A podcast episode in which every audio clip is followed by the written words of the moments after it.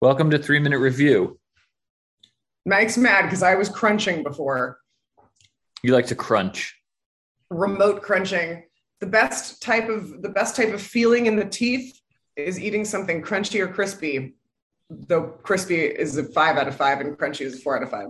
Wait, are you just saying that? You said you said it like it was a quote. Yes, Albert Einstein said that about crunching, Ah, okay. crunching and crisping. Those No. kids at the Fourth of July really love those crackles. The candy What? bar with the with the Rice Krispies in them or whatever. Oh, Crisp I rice. didn't notice that. Mike made yeah. Did we yeah? We told we already told everyone about your candy charcuterie play plate Probably. Probably. platter. Um, the Chris, I didn't realize that. The- I think I felt like the shark candy charcuterie was elevated this year, but I, I thought it was elevated, but I thought it was like less paid attention to because there were too many other adults around. When we spent the Fourth of July with Jane's children last year, it was just us and Jane and the kids.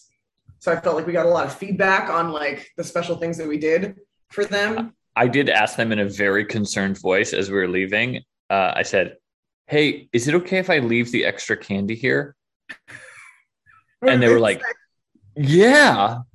They were, and and then I told them they should hide some in their rooms.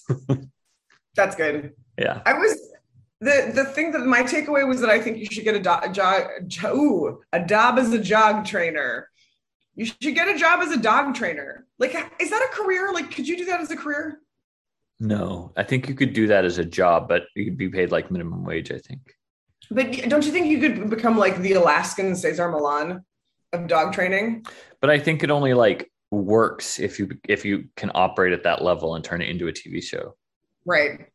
If not, it's just like it's it's it's not lucrative. Like you're going around in a van and I And think it's you're hell. very close to basically a dog walker at that point. okay. I might be wrong. I don't know. Uh, al- also, an important part of training dogs is the person who's going to have the dog needs to be the one involved.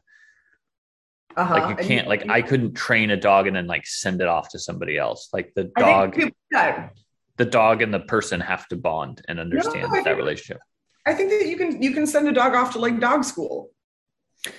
you can probably change some behaviors that way but the relationship between the dog and the person has to be established as part of the training I understand.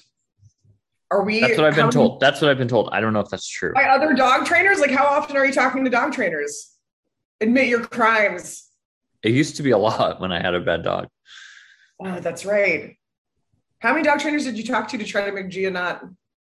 Um, uh, what I'm trying to find a good word if Marika is listening because you, you always call her bad. Protective. protective Protective, protective, protective, idiosyncratic.